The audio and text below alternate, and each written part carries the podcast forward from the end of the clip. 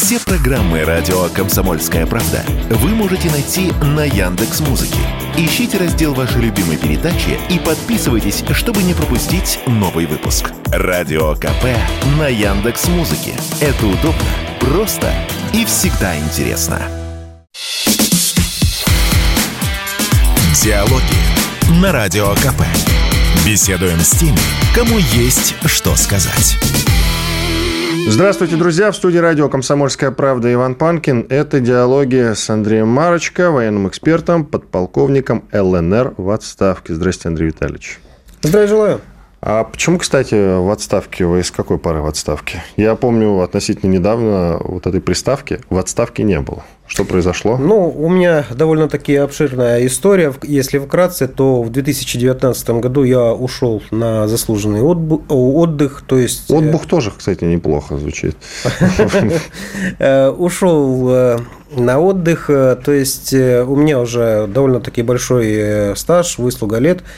И, э, скажем, э, начал свою деятельность уже э, на информационном пространстве, то есть войну, так сказать, не оставил. Продолжил все то, что как бы делал в Народной милиции Луганской Народной Республики, но уже на общественных началах. Скажем, с одной стороны, было немного проще и легче. Все мы понимаем, насколько, скажем, в армии есть свои какие-то там ну, скажем, нюансы и тонкости. Э, здесь я высказал сугубо свое личное мнение, и это и было интересно людям. То есть, вот таким образом завел и свой телеграм-канал. Но потом, как мы помним, началась специальная военная операция. Э, естественно, я взял свой тревожный чемоданчик, который у меня рюкзак, и, э, естественно, поехал в военкомат. В военкомате уже Э, скажем, созвонились со мной э, ребята с пресс-службы народной милиции и э, сказали, чтобы я им шел в помощь. Ну, то есть, мне, получается, вернули, опять же, в ту стезю работы, которой я занимался ранее.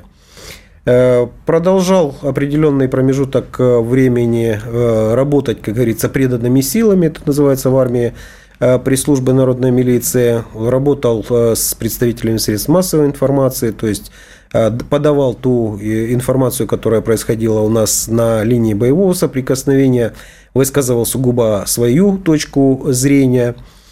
И это все длилось до тех пор, пока, скажем, Владимир Владимирович 31 числа не вручил штандарт нашему корпусу и мы э, стали Министерством обороны Российской Федерации. Поскольку есть некоторые юридические нюансы и тонкости, э, военнослужащему Российской Федерации запрещено заниматься той деятельностью, которой я, в принципе, занимался. Э, даже военнослужащие, чтобы было понятно, не имеют права вести соцсети. Да?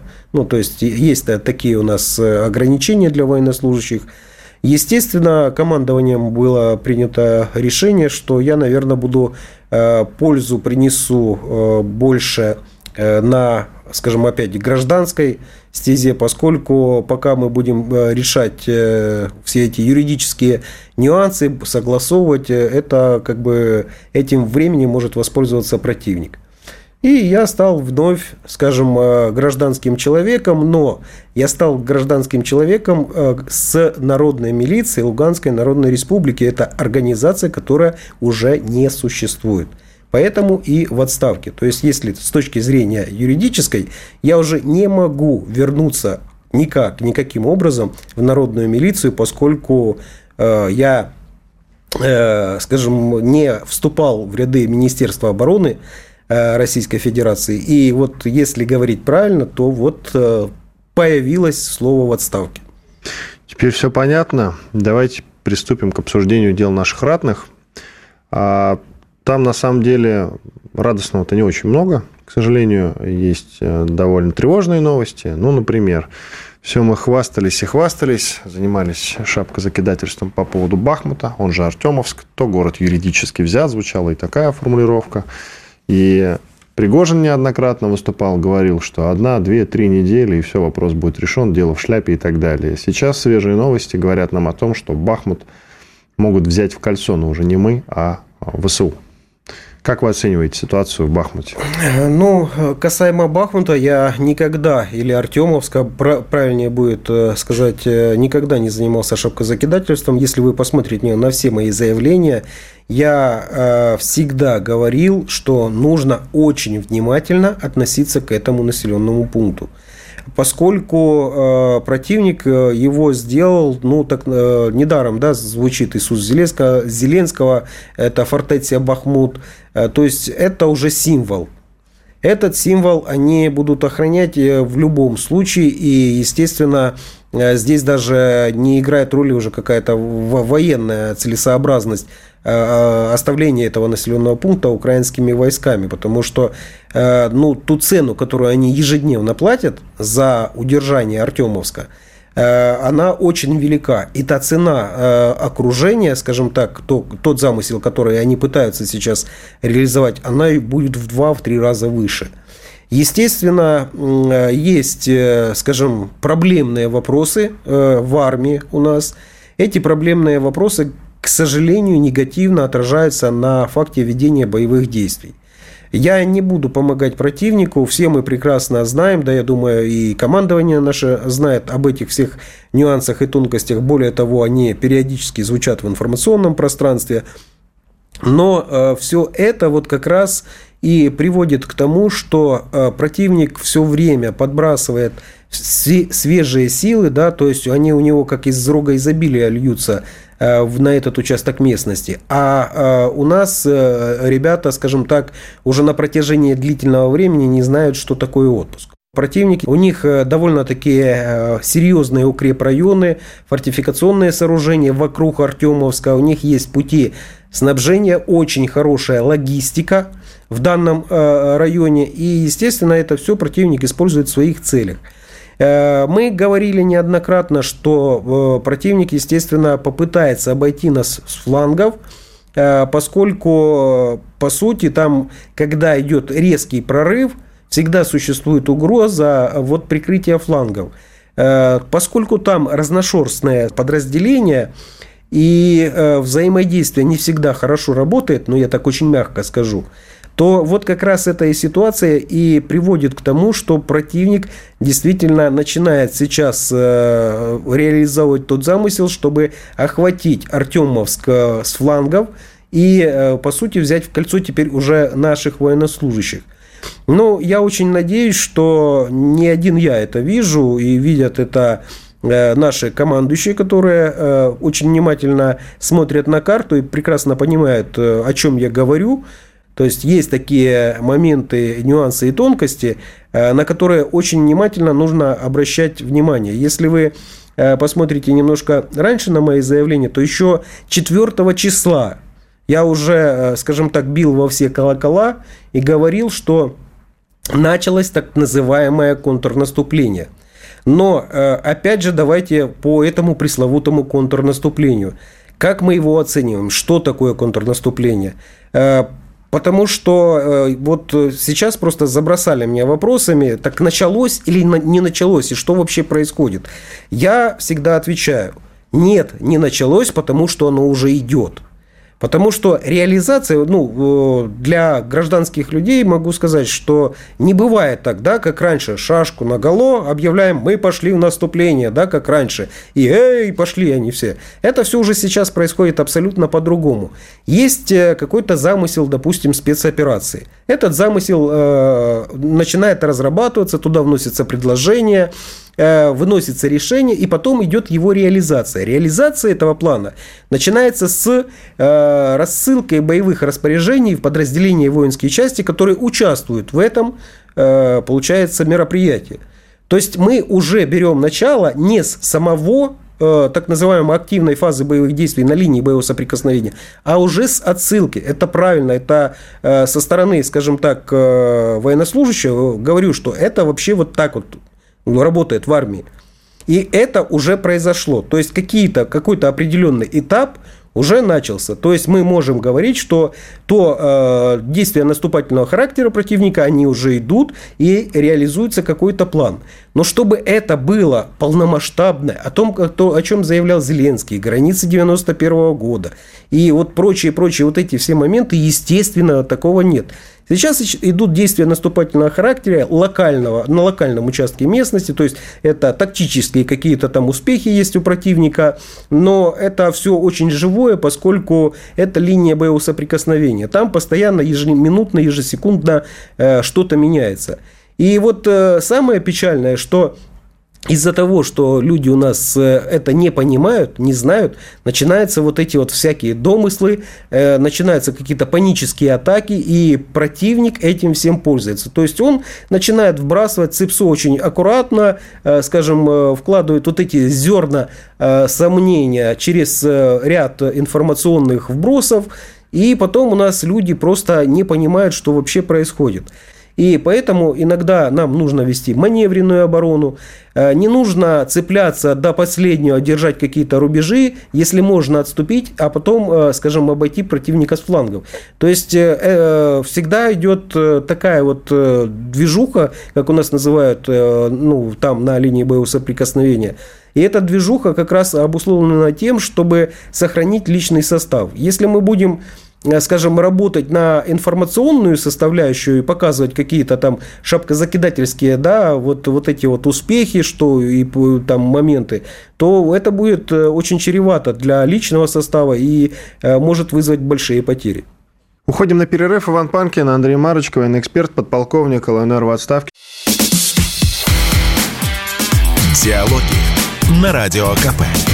Беседуем с теми, кому есть что сказать. Продолжаем. В студии радио «Комсомольская правда» Иван Панкин и Андрей Марочка, военный эксперт, подполковник ЛНР в отставке. Андрей Витальевич, вы сказали в контексте разговора про контрнаступление, которое анонсируется украинской стороной со всех, по-моему, уже э, позиций, что сейчас так контрнаступления не осуществляются. Взяли шашку, сели на коня, поехали. Но, тем не менее, вспомним Харьковское направление, э, Харьковскую трагедию, Купинск, Изюм. Вы как раз в том числе отвечаете за это направление, должны хорошо это помнить и знать. Э, ведь тогда они анонсировали, правда, не так активно. Сели и поехали. Так примерно и было, разве нет? Но, знаете, здесь вот как раз сработал факт, э, у нас сейчас, вот объясню, э, в нынешней ситуации довольно-таки трудно скрыть планы да, в век информационных технологий, э, раз, различных способов разведки и прочих и прочих моментов. Все видно из космоса. Да. да. Э, поэтому, естественно, частично они раскрывают свой замысел, что мы будем идти в наступление и прочее, и э, реализуют э, этот план, но, скажем, используют фактор как раз вот неожиданности. Для того, чтобы скажем, ну, неожиданность может быть как раз не в том, что мы об этом не знали и не говорили, а неожиданность можно быть и в том, что они говорили и сделали. То есть никто, по сути, да, вот не, не смог поверить, что это так будет реализовано.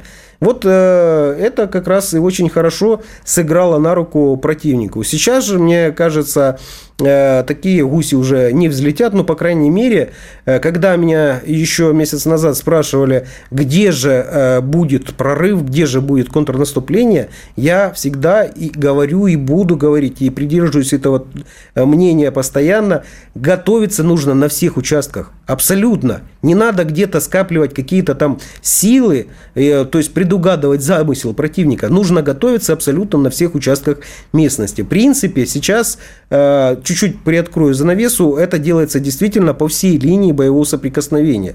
У нас э, были проблемные вопросы, скажем, еще некоторое время назад, когда на участках местности, э, довольно-таки обширных, э, находилось очень малое количество людей, потому что действительно не хватало личного состава. Не было э, хороших инженерных сооружений, не было никаких заграждений, скажем так, на тонкоопасных участках. Сейчас же все это, скажем, уже устранено. Есть еще моменты, но если мы говорим в целом, проделана огромнейшая, колоссальнейшая работа. И, естественно, противнику это доставляет массу трудностей, и он должен сейчас использовать скажем, все свои силы и средства для того, чтобы прорвать на каком-то участке местности, скажем, нашу линию обороны. И вот здесь э, как раз э, мы должны уже думать, каким э, способом и что он собирается предпринимать. Как вариант, это отвлекающие удары, отвлекающие маневры. Вот, допустим, тот же самый Артемовск, он вполне может сыграть и отвлекающий, скажем так, маневр. То есть это не основная цель, может быть, противника, а может быть и основная цель противника. И дальше он пойдет, если вы посмотрите на карту, довольно-таки у него скажем, фронт э, ну, на, если он вклинится на 60 километров, он, э, скажем, доставит огромнейшие трудности для наших военнослужащих. Это вполне, скажем, реально, если за какой-то промежуток времени короткий он накопит силы и средства, использует те виды или средства вооружения, которые ранее не использовал, использует фактор неожиданности, ну и ряд-ряд других еще каких-то моментов, которые противник, по сути, э, может применить.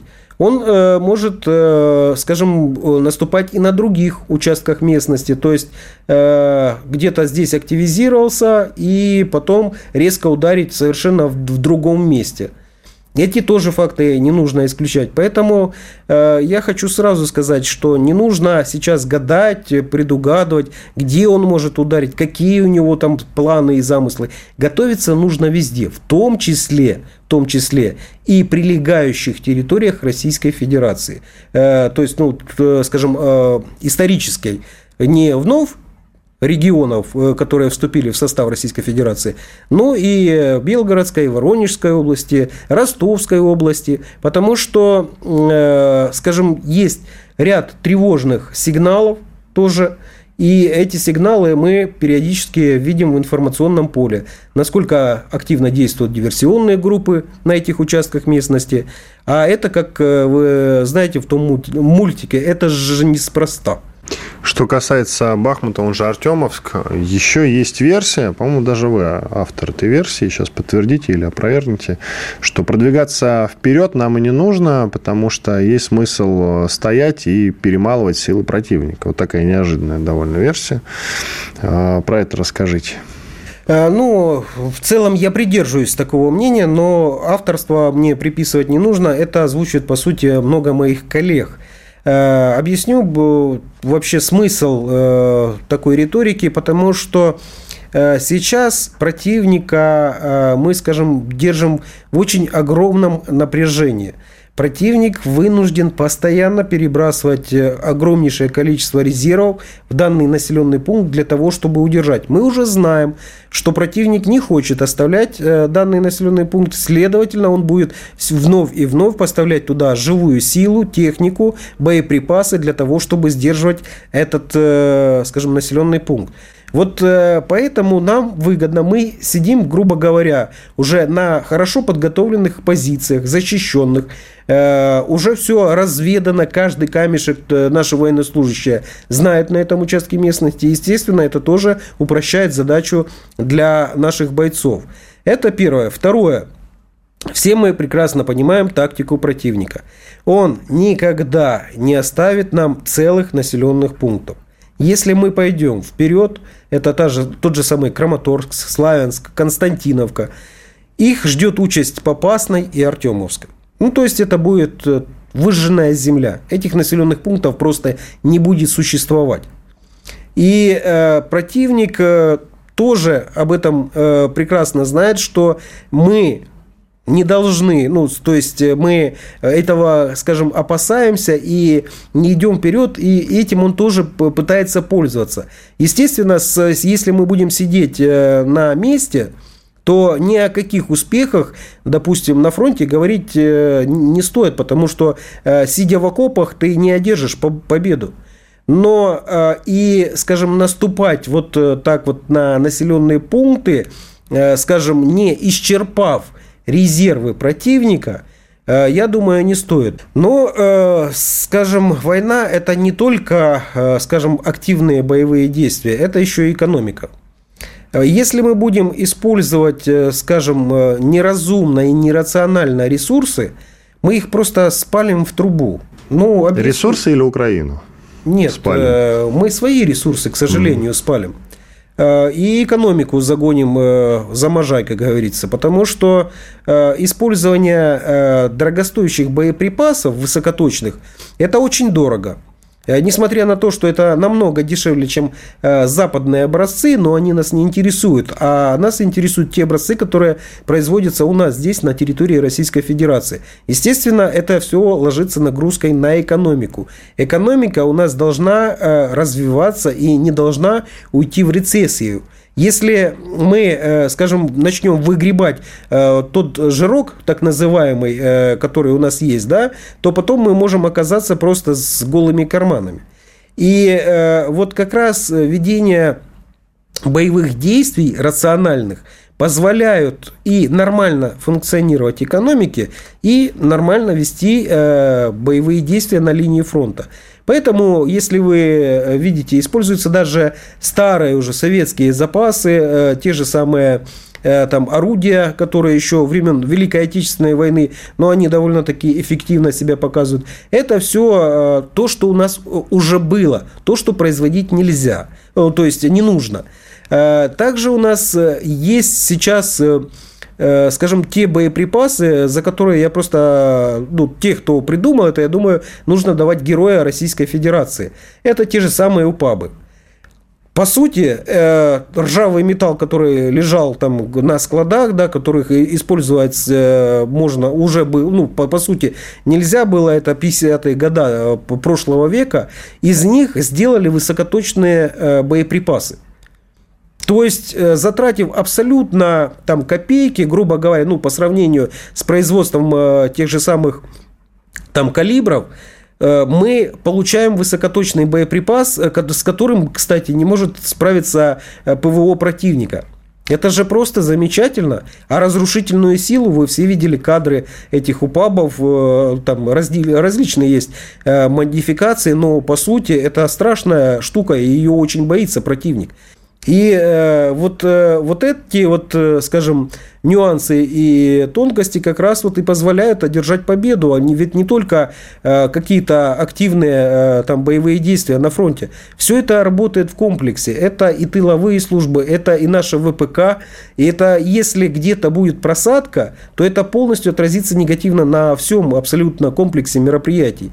И сейчас... Э, очень много звучит фраз, да, что не хватает там боеприпасов, есть снарядный голод. Но, э, скажем, э, нужно все использовать рационально и разумно. Да, возможно... Давайте про это поговорим в следующей части. Иван Панкин, Андрей Марочка, военный эксперт, подполковник ЛНР в отставке. Диалоги на Радио КП. Беседуем с теми, кому есть что сказать. Продолжаем диалоги. Иван Панкин в студии радио «Комсомольская правда», а также Андрей Марочка, военный эксперт, подполковник ЛНР в отставке. Начали говорить про этот самый пресловутый снарядный голод. Вот вы начали. Он, снарядный голод, он есть или нет? С чем он связан, если он есть? Пожалуйста. И да, и нет. Э, опять же, ответ. Э, он действительно есть некоторые проблемные вопросы на линии боевого соприкосновения. Они э, могут быть связаны как с объективными причинами, так и, извините, с халатностью, которая тоже у нас, к сожалению, существует в армии. Халатность или воровство? Э, нет, ну, вы знаете, никому не нужны, допустим, болванки 152 миллиметра там, или еще какие-то моменты. Здесь именно халатность, э, недобросовестное выполнение своих функциональных обязанностей, где-то можно даже сказать, что неопытность и прочие-прочие моменты. То есть, это человеческий фактор, который отметать абсолютно нельзя ни в какой абсолютно отрасли, в том числе и военной. Есть еще тот момент, когда э, нашим военнослужащим э, вот нужно все больше, больше, больше, то есть э, насып, как они любят говорить, насыпать, насыпать на противника. Но насыпать-то нужно рационально, и нужно понимать, что у нас тоже есть определенный да, ресурс, резерв, и, э, скажем, то количество боеприпасов, которое сейчас э, производится, оно должно распределяться не на одном участке местности, а по всей линии боевого соприкосновения. И тут э, нужно очень внимательно э, распределять с теми, с той оперативной обстановкой, которая складывается на том или ином участке местности, иметь какой-то оперативный запас, но, опять же, нужно учитывать тот факт, что сейчас очень сложно создавать э, так называемые оперативные запасы и полевые склады, потому что э, противник сейчас наносит огневые поражения даже в, глубоко в тылу э, наших населенных пунктов. У них есть те же самые и беспилотные летательные аппараты, дроны Камикадзе, у них есть и хаммерсы пресловутые, и много-много чего, при помощи которых они пытаются нанести ущерб как раз нашим складам РАВ, которые расположены на территории уже глубоко удаленной от э, линии боевого соприкосновения. И, э, скажем, складывать, как говорят, яйца в одну кошелочку тут абсолютно не стоит. А для того, чтобы, скажем, поставлять огромное количество боеприпасов, они должны находиться, ну, как минимум, недалеко, да, и в одном месте, чтобы это все было быстро и э, эффективно. Вот поэтому и возникают э, вот эти все трения, вопросы вокруг э, так называемого снарядного голода. Но я сразу хочу отметить, что это не один какой-то факт, да, а э, есть ряд ну, причин, и каждый случай, он индивидуален. Нужно просто относиться к этому, ну, каждому случаю и подходить к нему индивидуально и рассматривать. И этим должны заниматься. Вот самое, мне кажется, что нужно в этой ситуации делать, это должны быть ответственные люди, которые должны провести инспекцию и должны сделать э, э, как бы квалифицированный Вывод. Если это действительно так, что э, оперативная обстановка предполагает расход боеприпасов, э, допустим, э, очень интенсивный, а им поставляют штатное количество, то это я считаю уже вредительством вредительством для э, именно общего дела. Но если же оперативная обстановка или замысел, э, который есть у нашего командования, не предполагает расход э, огромных боеприпасов, а наши подразделения расходуют их в непомерном количестве, то это уже, извините, нужно наказывать тех, кто использует нерационально боеприпасы.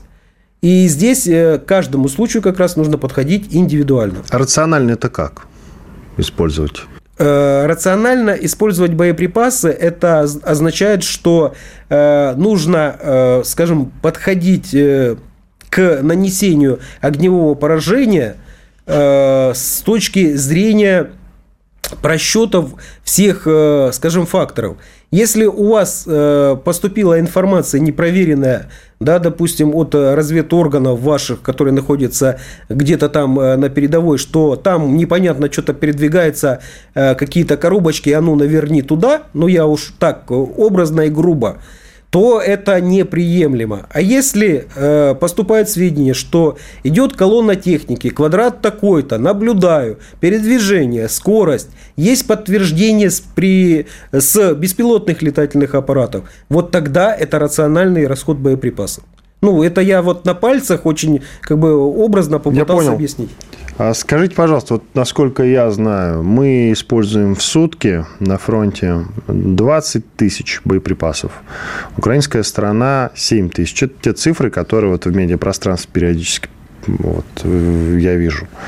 А, получается, ну, возможно, вы поправьте, если не прав, они более эффективно используют, чем мы? А, ну, во-первых, я сразу хочу сказать, что у меня нет таких э, данных э, и по противнику, и по нам, поэтому... А ну, сколько мы тратим в сутки? Э, Тоже не можете? Я не могу сказать, потому что просто нет таких данных. Угу. Поэтому, если отталкиваться от того вопроса, который вы задали, и от тех цифр, ну, Первое – это то, что они используют больше дорогостоящих боеприпасов – и, естественно, а, эти дорогостоящие боеприпасы, они более высокоточные, нежели а, наши боеприпасы, которые э, используются вооруженными силами.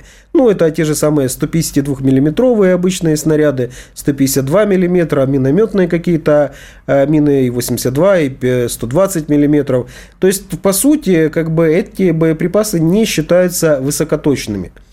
Э, ну, у нас есть, допустим, те же самые Краснополе, у нас есть э, дроны Камикадзе, есть много э, еще чего такого, которое скажем, можно отнести к более, скажем, точным боеприпасам. Но у противника совершенно другая абсолютно тактика и стратегия, они работают по э, натовским вот этим э, лекалам и стандартам. И давайте э, ну, не заниматься шапкозакидательством, разведка у них работает намного выше, чем у нас. То есть э, они работают в комплексе со спутниковой связью. Орудия, когда наводятся те же самые хаммерсы, они имеют подтверждение, видеоряд и прочие-прочие моменты, куда они наносят огневое поражение. И вот э, в этом случае, когда мы говорим, что якобы наш э, расход боеприпасов намного выше, я, может быть, и соглашусь э, с этим. С этим это как раз вот компенсирует, скажем, то превосходство в высокоточном оружии, которое есть у противника. Но, опять же, вернемся к тому, о чем я говорил ранее. Мы даже, несмотря на то, что используем намного выше Э, количество боеприпасов на фронте экономически выигрываем.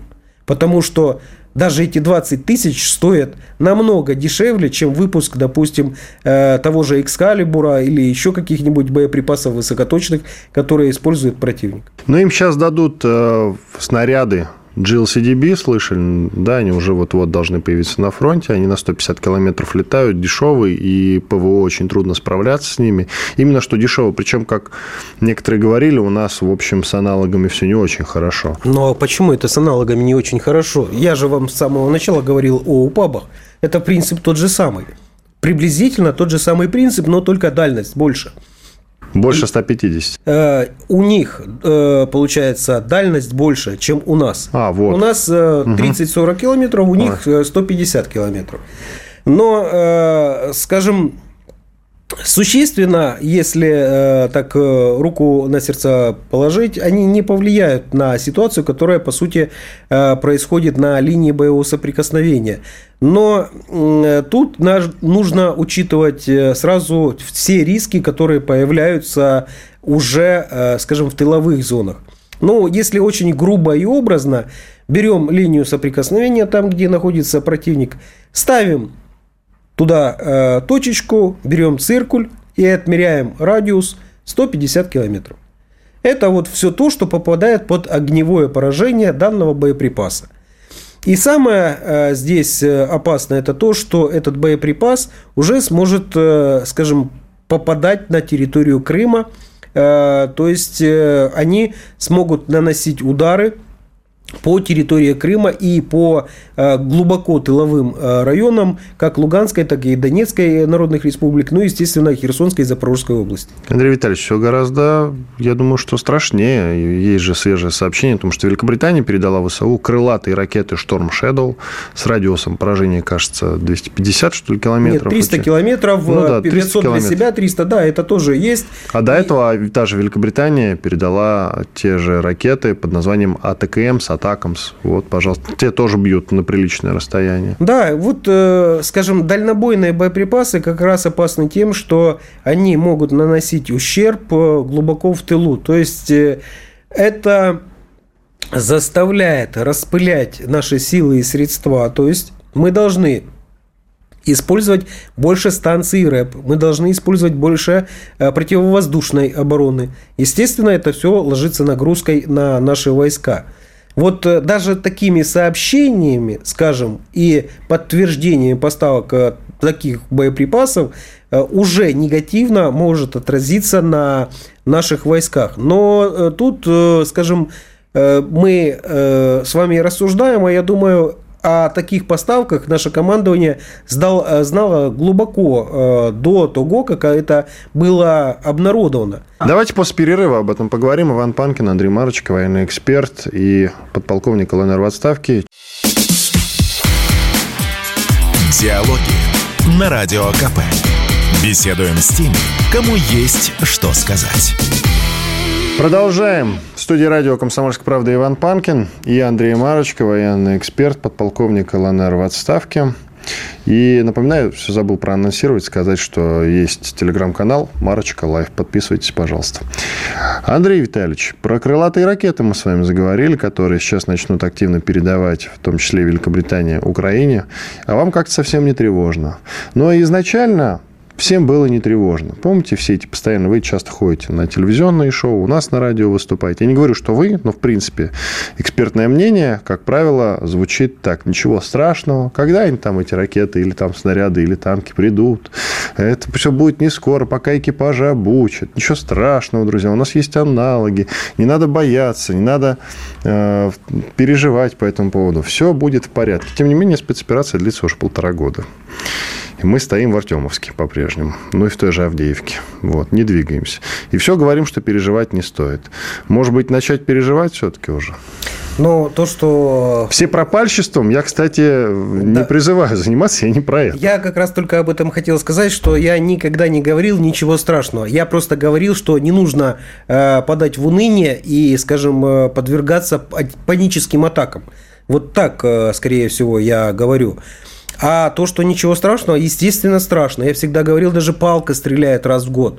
И даже те же пулеметы «Максим», которые есть на линии боевого соприкосновения у э. «Максим» вы сказали? «Максим».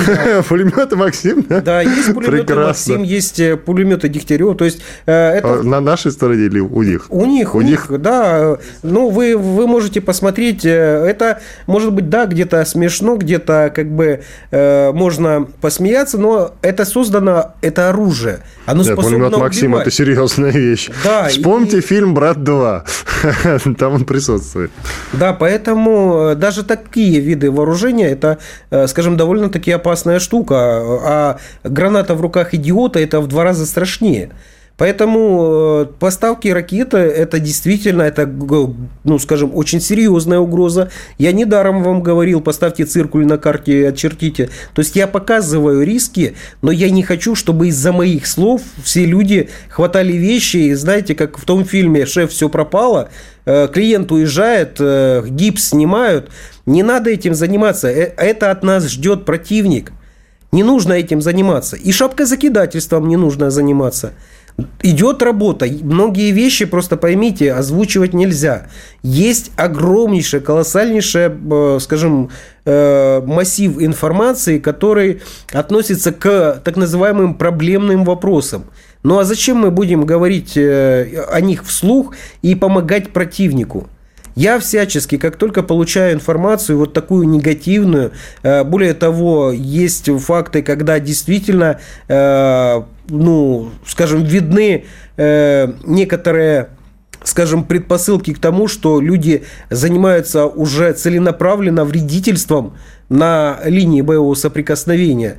И вот эти все факты нужно отсылать компетентным органам, и пусть они с ними разбираются. Не нужно их озвучивать, не нужно их э, подымать, обсуждать, обсмактывать, э, хайповать на них, как это сейчас модное слово. А вот э, то, что есть какие-то угрозы, о них нужно предупреждать.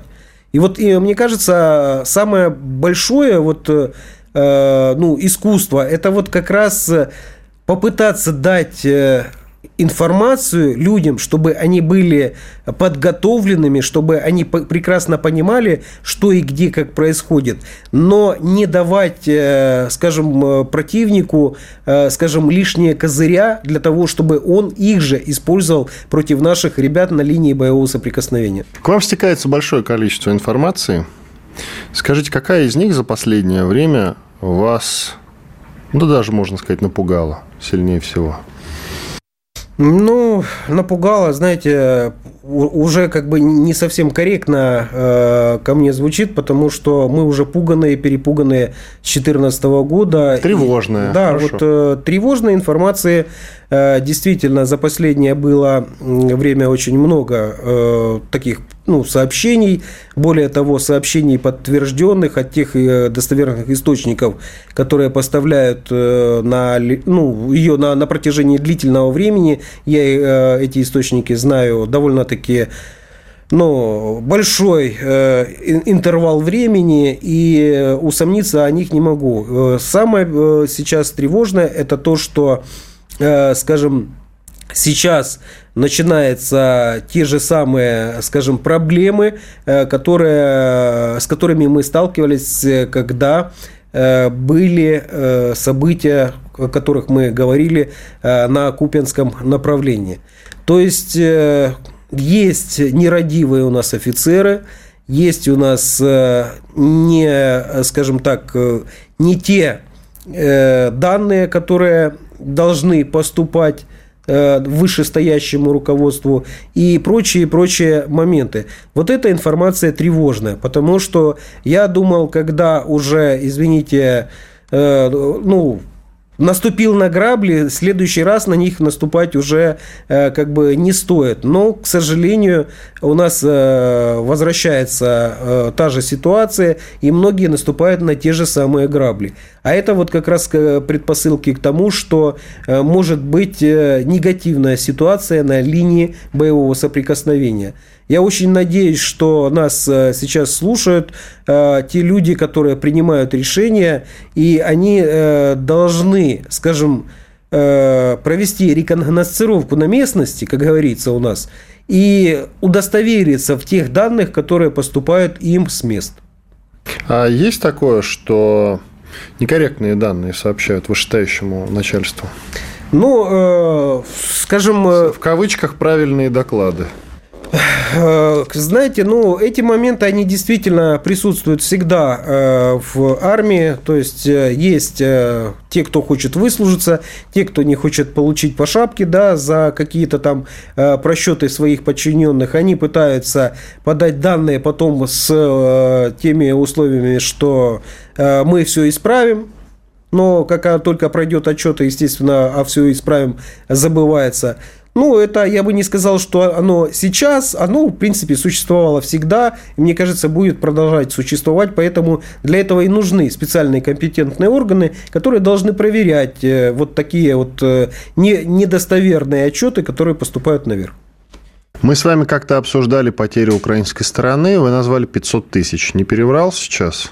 Даже больше полумиллиона или да, э, полумиллиона? дело в том, что эта цифра постоянно растет, и... Э, Я вопрос, знаете, в чем? Почему же у них никак не дреснет? В том смысле, ну, это же очень сильно бьет по боевому духу. А он как-то от этого не падает. А, ну, это вы так считаете, что не падает. На самом деле морально-психологическое состояние украинских военнослужащих можно отнести как к крайне низкому.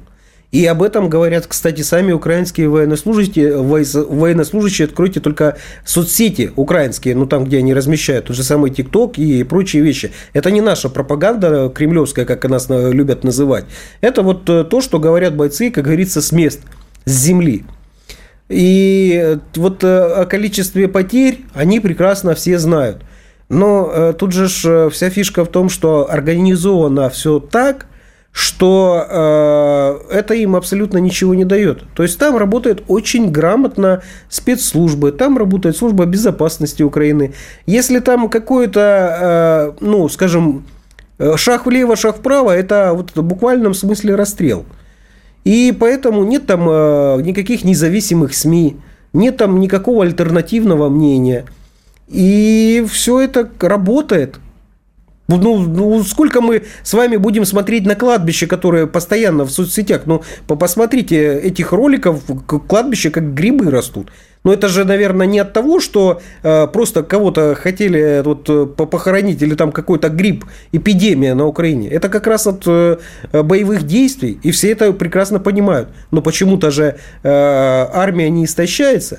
Они истощаются, Почему, потому что кстати? отлавливают, отлавливать, заставляют. А какой у них потенциал резервный еще? Э, ну, э, по моим подсчетам, 3-5 миллионов спокойно это моб-резерв э, на Украине. Если мы, скажем, возьмем еще, что сейчас очень активно начали привлекать женщин, то эта циферка еще может даже возрасти на порядок. Поэтому те 500 тысяч, которые у них э, понесли, это не такая уж и большая, как, как оказывается, для Украины цифра. А при учете того, что на Украине воюют не только украинцы, а и другие страны, то, скажем, потенциал у них еще огромен. И стандартный вопрос, который так или иначе возникает э, периодически. Просто бывает, случается просвет. И, допустим, э, депутат Бородай, я хорошо очень к нему отношусь, тем не менее скажет, что спецоперация ненадолго. В основном, конечно, звучит, что это надолго, цитата. А вы что скажете? Я могу сказать, что спецоперация зависит от огромнейшего количества факторов. Она закончится ровно тогда, когда э, к ней утратит интерес Запад. И все будет зависеть э, от... Э, ну, я могу сказать, да, завтра закончится, через год, через ну, месяц. Скажите по ощущениям просто. По, без завтра, без вот этого вот. Э, по ощущениям, спецоперация еще не скоро закончится, потому что есть огромнейшая и колоссальнейшая работа, которую нужно проделать. Спасибо большое, Иван Панкин и Андрей Марочка, военный эксперт подполковник ЛНР в отставке, были здесь, остались довольны. Спасибо большое, Андрей Витальевич. До свидания. Диалоги на Радио КП. Беседуем с теми, кому есть что сказать.